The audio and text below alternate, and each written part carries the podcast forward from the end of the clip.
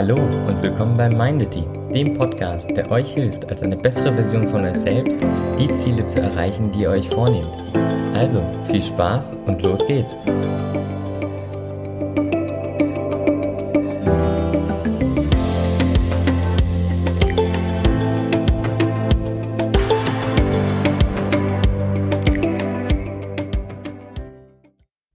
Hey, schön, dass du wieder eingeschaltet hast. Heute möchte ich dir zwei Effekte vorstellen. Das sind zwei psychologische Effekte, die meine Wahrnehmung von vielen Dingen, von vielen Verhaltensweisen komplett verändert haben. Und ich glaube, auch du kannst davon riesig profitieren, wenn du diese beiden Effekte kennst und merkst, was sie für einen aktiven Einfluss auf deine Entscheidungsfindung, auf deinen Alltag nehmen. Der erste Effekt ist der Assortment-Effekt. Kommt aus dem Englischen braucht man nicht unbedingt übersetzen, heißt eigentlich so die, der Effekt der Auswahl. Ähm, darum soll es aber auch gar nicht gehen, sondern eher die Bedeutung, die hinter dem Wort steckt, nämlich die Art und Weise, wie wir Entscheidungen treffen, wie wir vielleicht Dinge auswählen. Der Effekt beschreibt ganz einfach, dass wir die Dinge anziehen und uns eher für die Dinge entscheiden, wo es dem Bild in unserem Kopf gleicht. Stell dir mal vor, du suchst ein bestimmtes Produkt. Du bist irgendwie im Baumarkt, du suchst ein bestimmtes Produkt, irgendein bestimmtes Werkzeug und du hast das Werkzeug noch nie gesehen, du hast noch nie damit gearbeitet, du kennst den Namen, hast so eine grobe Vorstellung davon, wie dieses Werkzeug aussehen müsste, um die Aufgabe zu erledigen, die du zu erledigen hast. Das heißt, du gehst in den Baumarkt und jetzt siehst du in der passenden Abteilung mehrere Werkzeuge, ganz viele sogar, und alle erfüllen denselben Job. Alle erfüllen den Job, den du gerne ja, erledigt haben willst. Doch die ganzen Werkzeuge sehen ganz unterschiedlich aus. Jetzt sagt der Assortment-Effekt, du wählst das Werkzeug, was am ehesten so aussieht wie die Vorstellung in deinem Kopf. Du hast dir bestimmt nämlich im Kopf Gedanken gemacht, okay, so sieht zum Beispiel die Schraube aus, so und so müsste das Werkzeug aussehen, was das und das macht. Und mit dieser Vorstellung gehst du ins Bauhaus und wirst am ehesten wahrscheinlich das Werkzeug kaufen, was deiner Vorstellung im Kopf gleicht. Das ist jetzt ein ziemlich banales Beispiel und ich glaube im Alltag, im Einkaufen hm, trifft das häufig zu, aber noch viel eher trifft das in unserem Kopf zu bei Dingen, die nicht so banal sind wie Einkaufen oder eine handwerkliche Herausforderung. Zum Beispiel suchen wir Menschen, wir unsere zwischenmenschlichen Beziehungen häufig mit diesem Effekt aus. Wir haben eine bestimmte Vorstellung, wie ein bestimmter Mensch sein müsste, wie ein Mensch, der zum Beispiel so und so aussieht, sich verhalten müsste, wie ein Mensch, der sich so und so verhält, aussehen müsste und entsprechend wählen wir aus.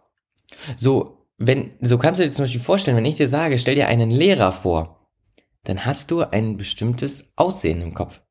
Stell dir einen Handwerker vor, dann hast du ein anderes Aussehen im Kopf. Stell dir einen Arzt vor, dann hast du auch wieder ein anderes Bild im Kopf. Und genauso wie ich dir zum Beispiel Eigenschaften eines bestimmten Menschen nennen könnte und du mir sagen könntest, ja, der, der ist wahrscheinlich, wahrscheinlich ist der, was weiß ich, Handwerker vom Beruf. Oder wahrscheinlich, wahrscheinlich ist er Pilot vom Beruf. Genauso triffst du im Alltag ganz unbewusst Entscheidungen auf Grundlage dieses Assortment-Effekts. Das heißt, wir haben von sehr vielem entweder ein direktes Bild im Kopf, weil wir schon mal Berührungspunkte damit hatten, oder ein indirektes Bild im Kopf, weil wir ja, uns schon mal damit beschäftigt haben, indirekt und dadurch auf diese Person, dieses Werkzeug schließen können. Und durch dieses Bild manipulieren wir uns selbst. Wir manipulieren uns selbst, indem wir jetzt Dinge aussuchen, die diesem Bild gleichen. Das heißt, wir benutzen sozusagen alle Gedanken, alle Erfahrungen in unserem Kopf als eine Schablone für die Welt. Wir suchen zum Beispiel einen, wir sind, was weiß ich, in einer neuen Stadt, lernen neue Leute kennen wollen gerne natürlich neue Freunde finden und haben im Kopf, wie eine freundliche Person, die irgendwie zu uns passt, aussehen müsste, aus Erfahrungen in der Vergangenheit. Und es kann sein, dass das totaler Quatsch ist und in der neuen Stadt gerade da auf jeden Fall nicht zutrifft. Dennoch suchen wir Menschen, die diesem Bild gleichen. Einfach auf Grundlage der alten Erfahrungen. Das heißt, der Assortment-Effekt sagt, dass wir ganz unbewusst die Dinge anziehen, die dem Bild in unserem Kopf gleichen. Das heißt, da ist es wichtig für dich, hinterfrage doch mal, ob das, was du dir denkst, wirklich der Realität entspricht. Und das kann man natürlich ja auch im Negativen nutzen. Wenn halt schon nicht im Positiven. Also es ist halt natürlich auch möglich, ein falsches Bild im Kopf zu haben und durch dieses falsche Bild immer wieder auch das Falsche in sein Leben zu ziehen, ganz unbewusst. Dadurch, dass wir die Vorstellung haben, dass man zum Beispiel mit so und so einem Menschen glücklich wird, kann der Assortment-Effekt dafür sorgen, dass man immer wieder genau diesen Menschen anzieht, weil das ist ja die Vorstellung im Kopf, und immer wieder in Beziehungen landet, in denen man nicht glücklich ist. Genauso kann es aber auch passieren, dass man immer wieder, gerade in Verhaltensweisen, zum Beispiel auf der Arbeit, im Beruf, ähm, durch die Vorstellung im Kopf immer wieder dieselben Fehler wiederholt. Man hat zum Beispiel im Kopf das Bild, dass, was weiß ich, dass man besonders kompetent wirkt, wenn man Dinge schnell erledigt. Und das kann ja komplett falsch sein. Es kann ja nur wichtig sein, dass die Dinge qualitativ hochwertig bzw. richtig erledigt werden und gar nicht schnell. Und dieses falsche Bild sorgt dafür, dass man immer wieder die Prozeduren wählt, die Aufgaben wählt, die sich schneller erledigen lassen, die Methoden wählt, die schneller gehen als andere und dadurch immer eine geringere Qualität abliefert. Das heißt, da sorgt der Assortment-Effekt immer wieder dafür, dass wir in dieselben Fettnäpfchen treten, dieselben Fehler wiederholen. Erkenne das in deinem Verhalten und versuche da wirklich aktiv gegen anzusteuern, weil vieles ist nicht so, wie wir uns das vorstellen. Der zweite Effekt, der bei mir viel verändert hat, heißt eigentlich psychologisch Enabling. Enabling, ne, to enable something, also dass man etwas sozusagen ermöglicht, etwas aktiviert, kann man vielleicht sogar sagen. So sagt das Wort Enabling, das verbalisiert das so ein bisschen. Und bedeuten tut es nichts anderes, als dass unser Verhalten das Verhalten von anderen ermöglicht. Das beste Beispiel ähm, ist ja eigentlich Eifersucht. Eifersüchtig sein. Es gibt ja diesen, äh, ja, ich sag mal, berühmten Spruch, Eifersucht ist die Leidenschaft, die mit Eifer sucht, was Leiden schafft. Und genau darum soll es gehen. Bei der Eifersucht ist es ja so, dass nichts Reales da ist, beziehungsweise unabhängig davon, ob es real Gründe gibt, eifersüchtig zu sein, das Gefühl der Eifersucht einen keinen Vorteil bringt. Entweder gibt es Gründe, dass man eifersüchtig ist, dann ist es ja besser, wenn man nicht eifersüchtig ist, oder es gibt keine Gründe, dass man eifersüchtig sein muss, dann ist es besser, nicht eifersüchtig zu sein. In beiden Fällen hilft die Eifersucht nicht. Das heißt, wie der Spruch schon sagt, Eifersucht ist die Leidenschaft, die mit Eifer sucht, was Leiden schafft. Das heißt, man sucht wirklich mit Eifer das Leid selbst. Und so ist es genau dieses Verhalten von Eifersucht, was meistens genau das fördert, was man nicht gefördert haben will. Ein eifersüchtiger Mensch mh, mm, ist sich unsicher. Ein eifersüchtiger Mensch ist skeptisch. Ein eifersüchtiger Mensch schaut vielleicht, ist sich unsicher, überwacht vielleicht den Partner sehr und versucht da sozusagen zu merken, ob, ob er wirklich einen Grund hat, eifersüchtig zu sein. Aber genau dieses Verhalten, dieses Misstrauen, diese Überwachung und diese, diese, diese Skepsis sorgt dafür, dass der Partner sich jetzt eingeengt fühlt und genau dadurch ja wieder die Eifersucht natürlich steigert, sein Verhalten so anpasst, dass er sich weniger überwachen lässt, das heißt sozusagen mehr Gründe gibt, sich überwachen zu lassen und dadurch er an sich das Missvertrauen ja noch erhöht.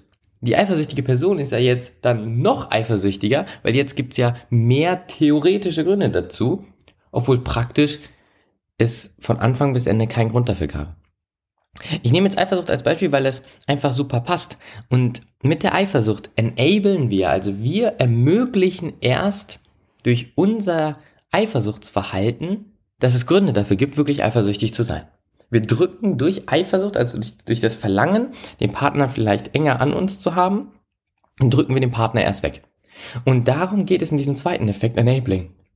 Das heißt für dich, schau mal in den Alltag, schau mal in die alltäglichen Momente. Wo enablest du, wo ermöglichst du erst durch dein Verhalten das, was du eigentlich nicht haben willst? Stell dir mal vor, du möchtest äh, mit tollen Kollegen zusammenarbeiten.